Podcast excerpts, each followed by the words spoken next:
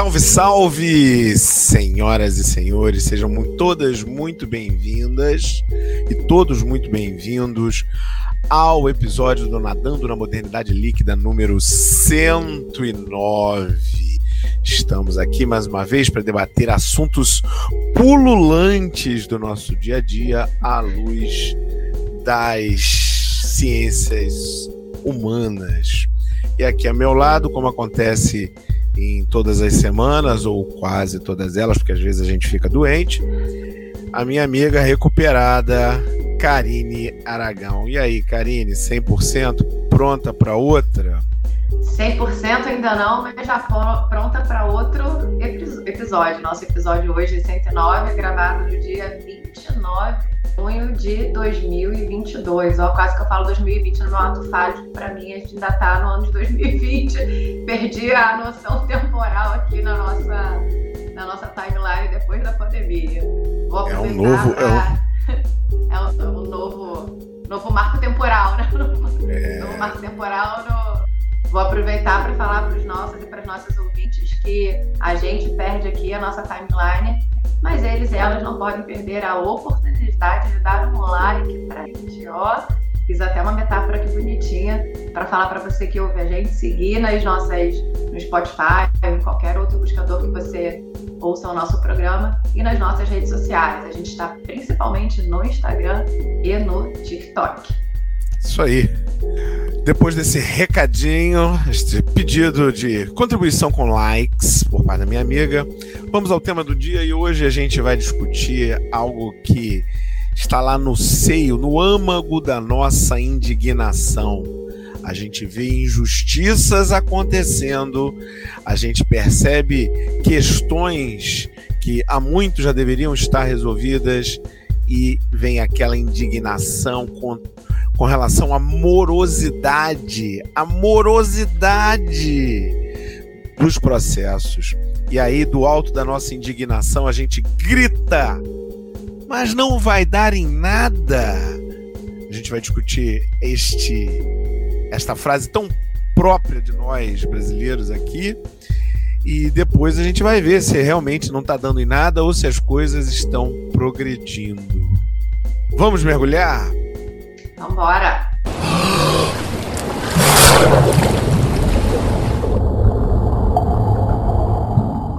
Recentemente, duas notícias terríveis tomaram o noticiário, os jornais falaram muito sobre a situação da procuradora Gabriela Samadello Monteiro de Barros, que foi brutalmente espancada pelo seu pelo, pelo procurador e subordinado dela na procuradoria da prefeitura de Registro em São Paulo, situada na prefeitura de Registro em São Paulo, chamado Demétrios Oliveira de Macedo. As cenas são terríveis. A procuradora, procuradora ficou muito machucada depois do evento e pior, levou muito tempo, mesmo com testemunhas, mesmo com uma filmagem, para o agressor ser preso em prisão preventiva, quando era óbvio que ele deveria ser preso em flagrante. Né? Ainda assim, pelo menos preso ele foi. Foi e, e um, um outro caso bastante rumoroso também, uma menina que tinha sido vítima de estupro em Santa Catarina, foi mantida em um abrigo por uma juíza, a juíza Joana Ribeiro, numa clara intenção de limitar o acesso da menina ao procedimento de interrupção da gravidez legal, né, que é, é legalizado para esse caso, o caso de uma gestação que venha do, de um ato de estupro. É, e a Joana Ribeiro, a juíza Joana Ribeiro, até o momento, ou pelo menos o que consta, não sofreu nenhuma, nenhuma punição por ter atuado de uma maneira, ao que parece, ligada a algum tipo de ideologia, e não atender ao juízo da lei, que é o que ela deveria fazer, né? Ela é uma juíza. Muito bem, daí eu te pergunto, Karine Aragão, tanto no caso do agressor da procuradora, procurador agressor da procuradora, quanto no caso da juíza que não cumpre a lei, não vai dar em nada? Deixa eu pedir primeiro desculpas antecipadas aos nossos e nossas ouvintes, porque às vezes eu vou engasgar nas nossas, na minha resposta, porque a sinusite ainda a sinusite ainda está aqui. Então, quem está assistindo ao nosso podcast também pelo YouTube vai me ver bebendo água toda hora para conseguir nesse programa. Mas assim, eu vou até buscar as palavras que você usou na introdução, porque esses casos me chamaram bastante atenção essa semana. E muito em relação à construção linguística que usaram para falar sobre ele. Então, você trouxe no início que a procuradora, a Gabriela Samadelo, foi brutalmente espancada. E essas são as palavras que a gente tem que usar, né? Ela não foi agredida, ela foi espancada, né? Não que agredida seja uma coisa permitida ou seja uma coisa leve, mas as palavras elas têm uma gradação. Então, no rápido parênteses espancada. aqui, espancado já é brutal, né? Qualquer espancamento já é brutal. E no caso ela é brutalmente espancada, Sim. ou seja, é um negócio que foge para ratificar foge qualquer normalidade, a, é. o terror, o horror disso, a barbárie disso. Então, é, é, acho que a gente tem que usar as palavras certas como no caso da criança de 11 anos que foi estuprada. Então, assim, vamos falar o que aconteceu. É horrível, é uma barbárie, mas a gente precisa dar peso aos casos, porque. Então, é a primeira coisa que eu acho que é interessante a gente observar.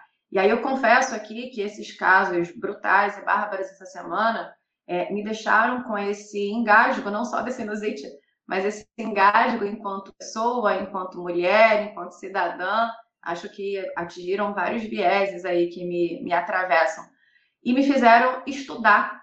Me senti muito com as mãos amarradas, pensar assim, não vai dar nada, então nada vai acontecer. O que, que poderia acontecer? Esses casos me levaram a, a estudos, digamos assim, a pesquisas. No caso da procuradora, da Gabriela Samadelo, quando eu vi o que aconteceu, vi a cena extremamente brutal, isso foi no dia 20, né? o fato aconteceu no dia 20. Então, no dia 20, quando ela foi fazer a queixa, o agressor dela, o procurador, ele foi liberado.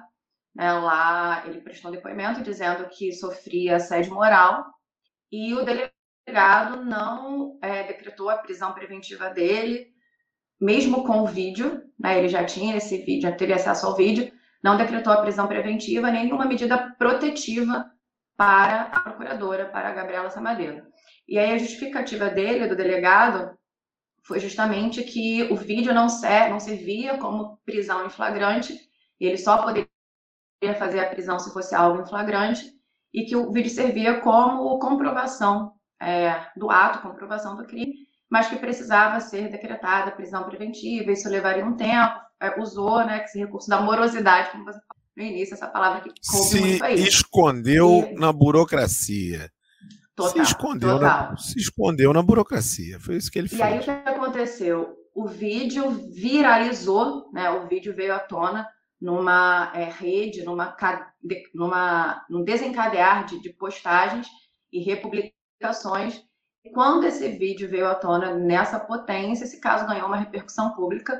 É, o delegado foi trocado, é, o delegado foi trocado, e aí o delegado que assumiu o caso decretou a prisão dele isso no dia 22. Então, a gente teve aí de 20 a 22, acho que um engasgo social da gente ficar. E não vai acontecer nada com esse professor que espancou, pessoa espancou uma mulher. E aí, no meio desse caminho, né, até antes do, do caso ser trocado, do delegado do caso ser trocado e decretar a prisão aconteceu no dia 23, então a gente tem um intervalo do 20 a 23 né, até acontecer a prisão preventiva, ocorreu um fato nesse entremeio que também chamou muito a minha atenção. É, a deputada estadual Isa Pena, tendo acesso a esse vídeo, foi até o local, é, a delegacia, cobrar uma atitude do delegado que era o responsável pelo caso. Né? A gente pode até falar o nome dele aqui, eu anotei o Fernando Carvalho Gregório.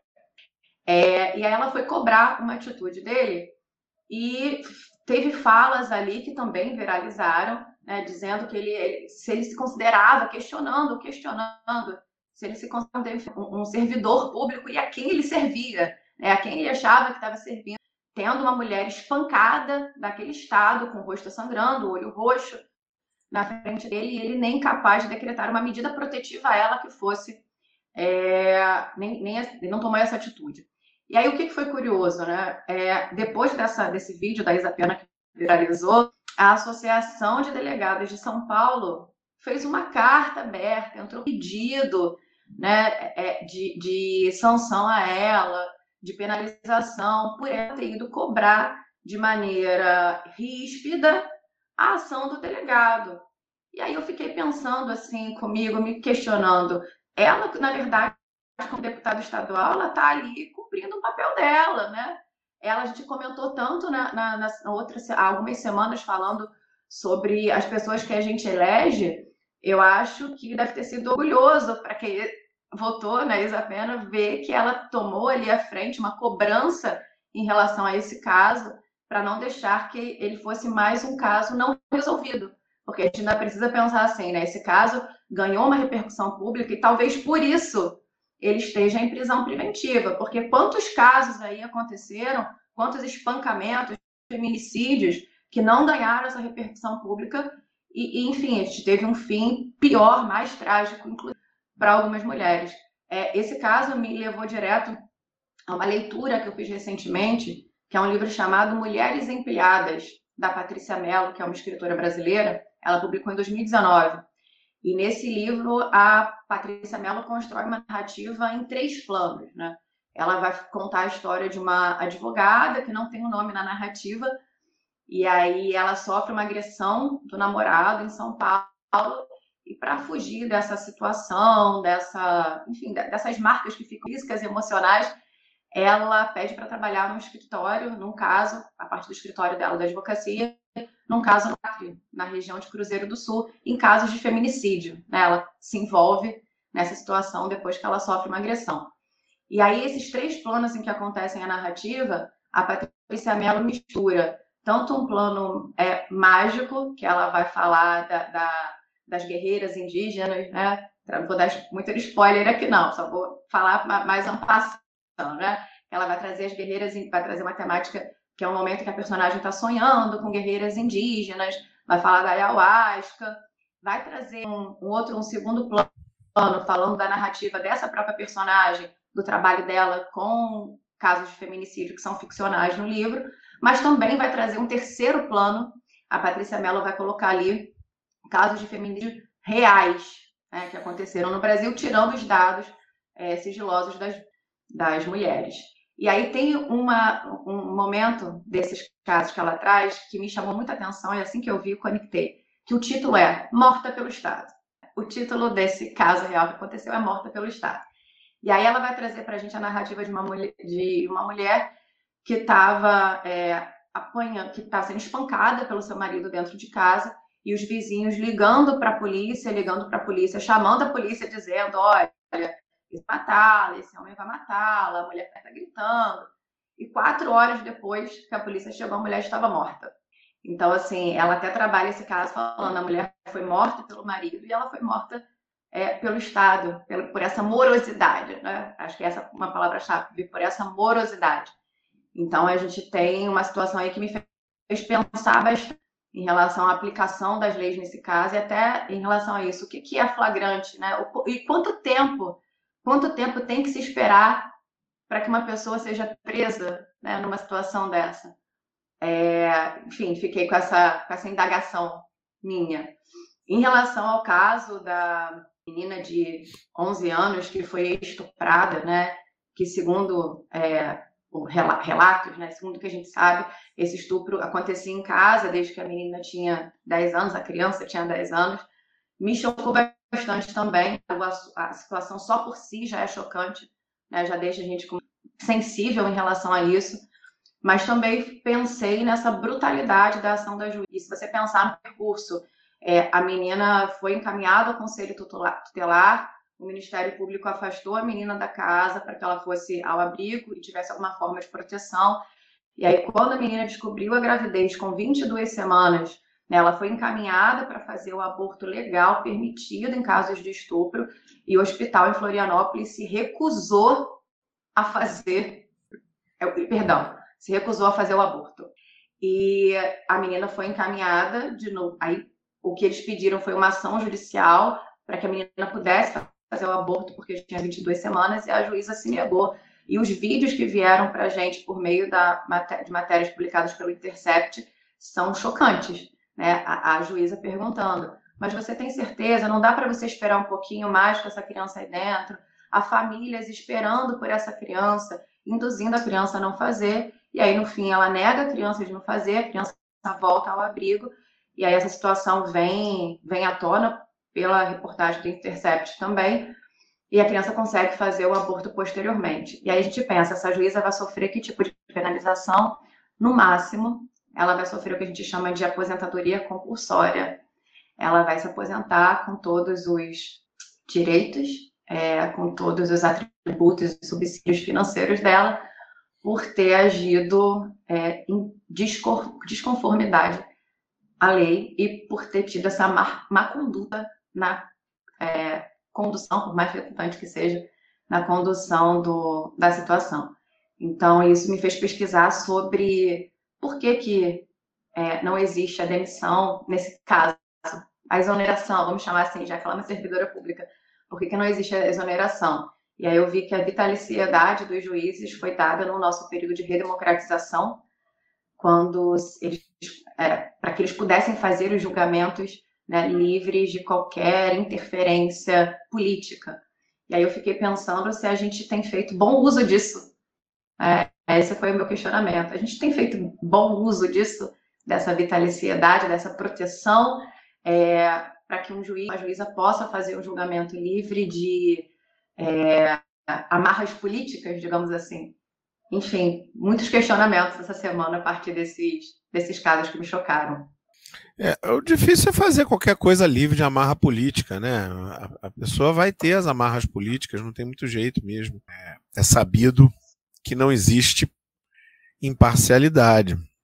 Entretanto, o, o, ao que parece, o ato da juíza vai além do que é a amarra política, porque é, dentro daquilo que a gente pode considerar honestidade intelectual, existe uma certa margem de manobra. É por isso que as decisões de uma pessoa são diferentes das, da outra, e, e, e, isso não quer dizer que as pessoas que têm opções e opiniões diferentes sejam obrigatoriamente pessoas de mau caráter, por exemplo. Mesmo se dá com juízes. As decisões de um juiz e de outro juiz podem ser diferentes. Tanto é que o Supremo ele é montado em um número ímpar de, de magistrados, né, de ministros e ministras, exatamente diante da possibilidade de gerar um empate, na medida em que as interpretações da lei podem ser diferentes. Mas nesse caso em específico, não se trata apenas disso, né, dessa possibilidade de, em função da trajetória de vida da pessoa, da inclinação e tudo mais, a pessoa dá uma outra interpretação à lei. É, simplesmente a lei não foi cumprida.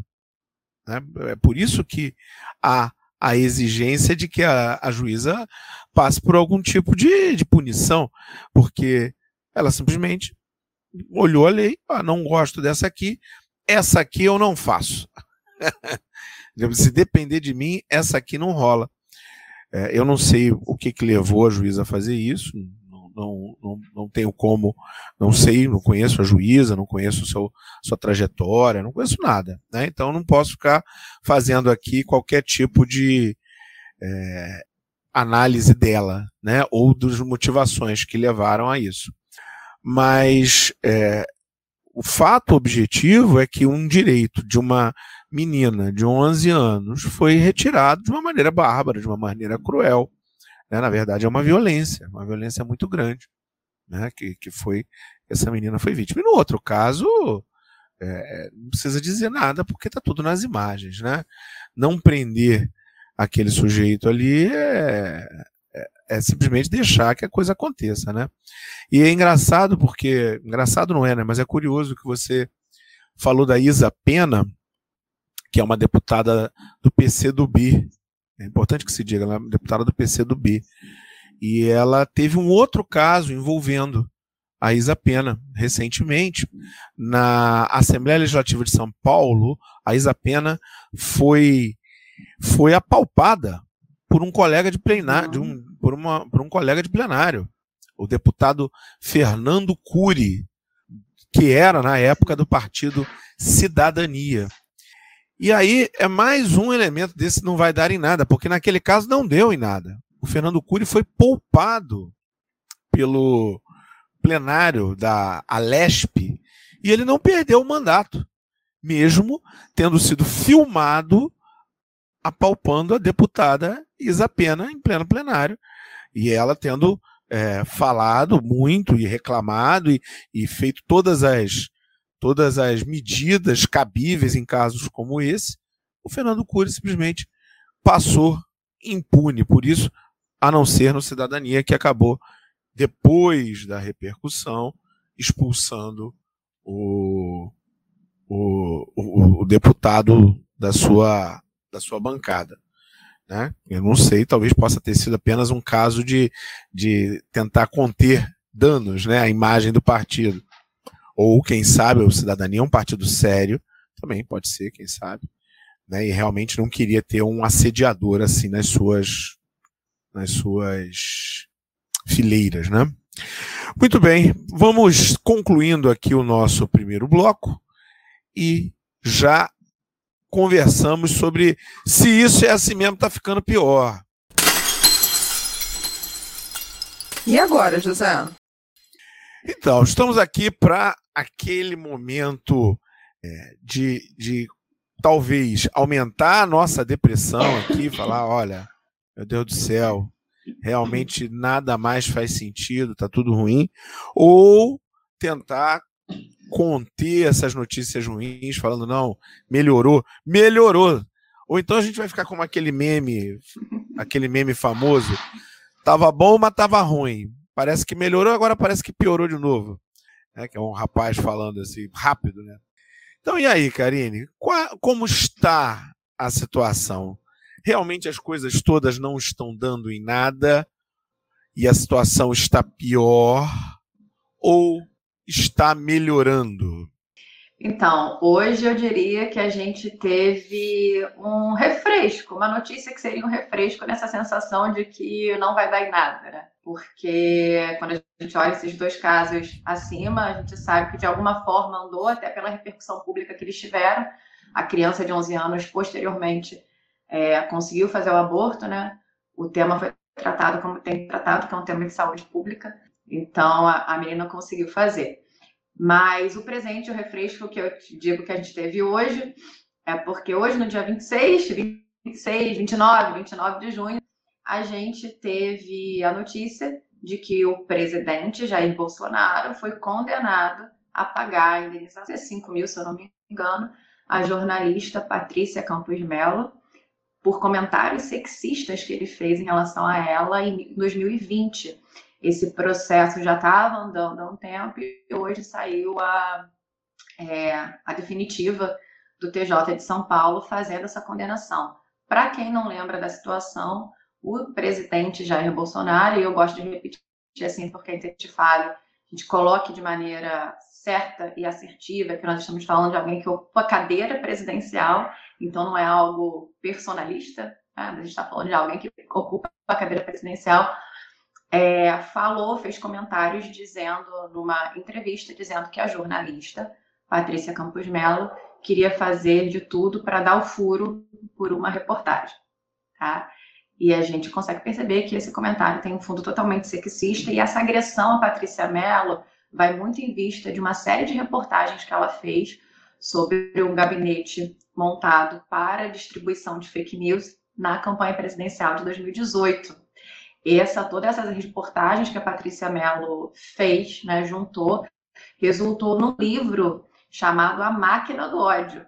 Então, esse livro a gente consegue comprar, estou fazendo a propaganda dele aqui é, sem merchan, sem, sem dinheiro, sem nada. Estou fazendo porque eu acho interessante de conhecer essa série de reportagens da Patrícia Mello, em que ela fala sobre a questão desse gabinete do ódio, como funciona esse gabinete do ódio para distribuir news e como isso é, facilitou a eleição do presidente Jair Bolsonaro lá em 2018.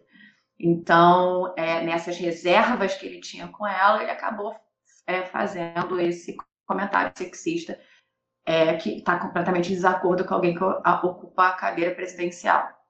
Então, hoje a gente teve essa notícia de refresco para dizer que às vezes andam. Às vezes as coisas andam a, a passos lentos. Né? E aí, uma outra situação também, que acho que já que a gente está falando de situações dessa semana que a gente não pode deixar de comentar, é a da atriz Clara Castanho, que teve sua vida privada né, aberta, divulgada, situações referentes à sua decisão de entregar é, o filho, a filha que ela teve para adoção numa situação de estupro que ela sofreu no passado, o que é um direito permitido, ela não fez nada contra a lei, né? ela entregou a criança para adoção como é permitido, e a gente teve comentários muito ruins vindo à rede em relação a ela, mas mais do que isso, a gente pensando em questões de lei, é, a gente já tem um encaminhamento de um processo que vai ser aberto para investigar essa quebra de sigilo no hospital. E aí a gente sabe que, segundo a lei, segundo o Código Penal, essa quebra de sigilo médico ela é penalizada com detenção ou com multa. Quando é penalizada com detenção, é de três meses a um ano. Então, começando essa investigação, a gente também já tem um, uma sensação, talvez eu diria, não sei se é certeza, mas uma sensação de que as coisas podem andar para que a lei seja posta em prática e cumprida como deveria ser, né? Então, tá pior? Não sei, depende da lente que a gente colocar para usar, depende do caso que a gente falar. Vou falar que sempre, sempre depende se estiver analisando. E depende, sobretudo, do marco temporal que se utilize. Porque se a situação está pior, obviamente a gente tem que estar tá fazendo uma comparação sem o, o segundo termo da comparação. Né? Tá pior em relação a. Não sei. Se a gente pensar, colocar um prazo de 150 anos, a situação está melhor. Porque nunca é demais lembrar que há 150 anos o Brasil era um país escravocrata. Então, é, aliás, há, 100, há 200 anos a gente estava tendo a nossa independência. Né? Ainda a gente estava em Portugal. Né? E, e há 150 anos, em 1572, país escravocrata. Né? Já tinha tido a lei Eusébio de Queiroz e tal, mas era um país escravocrata. E em que as mulheres não tinham muitos direitos. Né? E considerando que estamos terminando o mês do orgulho LGBTQIA, é, a população inteira LGBTQIA, há bem pouco tempo, é, era perseguida sem ter nem, nem algum elemento legal no qual se sustentar. Ou seja, era uma, uma, uma situação que, que, que passava muitas vezes pela boa vontade da autoridade policial em registrar ou não. E as coisas, é, mal ou bem, a muita, a base de muita é, atuação, militância, luta, né, por parte do movimento feminista, por parte do movimento negro, por parte do movimento LGBT, LGBTQIA, é, por parte de várias pessoas que atuaram muito em prol dessas causas, a situação melhorou. Hoje, é, uma agressão como essa que a procuradora sofreu por parte desse outro procurador, Demétrios Oliveira de Macedo, né? Isso vai ser enquadrado como Lei Maria da Penha com toda certeza. Não há a menor chance disso não ser enquadrado dessa forma. Existe a lei. Aí você, ah, e daí? E daí que o peso é maior. Né? O peso é maior né, sobre, sobre eles. Da mesma maneira, eles não, sobre ele, né? O, o, o agressor, sobre o criminoso. E da mesma maneira, no caso da juíza, é, a, essa, essa, essas definições a respeito do aborto legal, elas são muito recentes. Elas vêm da, elas vêm da nossa Constituição para cá. Né? Elas são muito recentes. Então, há bem pouco tempo, uma menina como essa, que tivesse sido estuprada, não teria nem o direito de, de, de, de pleitear uma coisa como essa. Ia ficar por isso mesmo. Hoje, não só não fica por isso mesmo, como mesmo quando uma juíza age de uma maneira equivocada, para dizer o mínimo, é, há, uma, há um, todo um conjunto de pressões pautado numa, pautadas numa instituição que existe, que é a lei. Então a coisa melhorou. É, é claro que a gente, como tem um tempo menor do que o tempo das instituições, um tempo de vida menor do que o tempo das instituições, né? Na, na, na, melhor das hipóteses, a gente chega aí a uns 100 anos, né? Na melhor das hipóteses, assim, ó, viveu bem, viveu 100 anos, cento e pouquinho, né? É, a gente tem um tempo de vida menor do que o das instituições, então falta a gente essa dimensão desse arco de transformação que foi feito a partir de militância. Isso não veio do nada, não veio do céu, não foi dado, nada foi dado. Tudo foi conquistado. É, mostrando que a situação melhorou.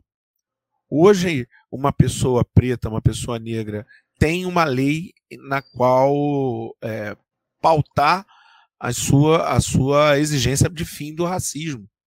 Da mesma maneira, uma pessoa LGBTQIA, tem uma lei na qual pautar a, a, exigência do fim da homofobia, já que o crime de homofobia foi equiparado ao crime de racismo.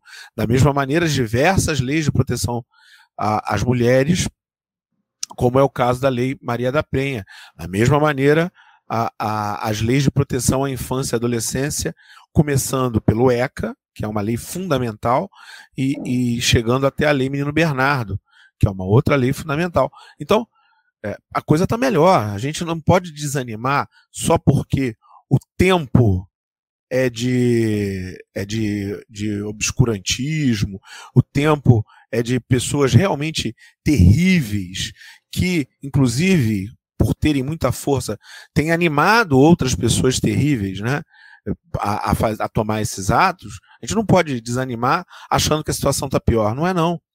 Esse pessoal todo saiu do esgoto porque a situação estava melhorando, sabe? E eles vão voltar para o esgoto de onde eles não deveriam ter saído. Vão voltar, falta pouco. A gente não pode desanimar nesse momento, não. Muito pelo contrário.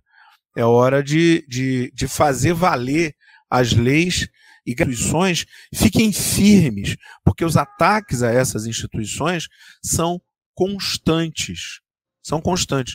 É, é, é, essa instituição, por exemplo, que é a instituição do aborto legal no Brasil, que acontece em dois casos, que é no caso do estupro e no caso de perigo para a gestante. É, isso é atacado por grupos fortemente ideologizados no Brasil. Grupos fortemente ideologizados querem a revisão dessa legislação, que eu não posso dizer nada mais do que é uma legislação profundamente razoável. Né?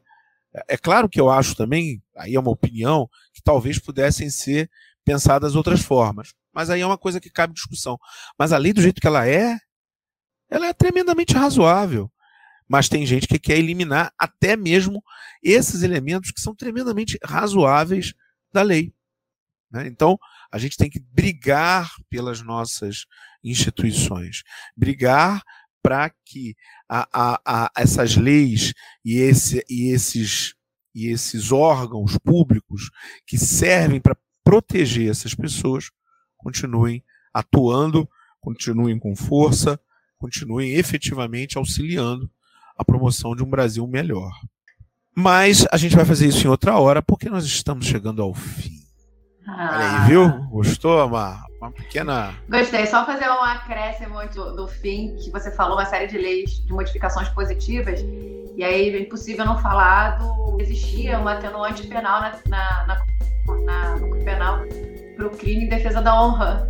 E isso. Pois é. Não, isso não, não era outro não dia. Esse, é, isso é o Código Civil anterior. Devagar. Tinha esse tipo de coisa. Imagina. Defesa da honra, né? A defesa da é, honra. Defesa da honra era um atenuante penal. Mas então vamos chegando ao fim com essa pontinha de janela aberta de esperança aí, né? Queridos e queridas é ouvintes, aí. um beijo no coração de vocês. A gente falou de casos difíceis nesse episódio, mas terminando vendo caminhar a passos lentos, mas pelo menos enxergando. Né? Beijo no coração de vocês e até semana que vem. Valeu, pessoal. Grande abraço. Cuidem-se, porque a quarta onda da Covid está uma loucura, hein? Então, cuidem-se. Vacinem-se em todas as doses, mantenham suas máscaras, é muito necessário. E até semana que vem.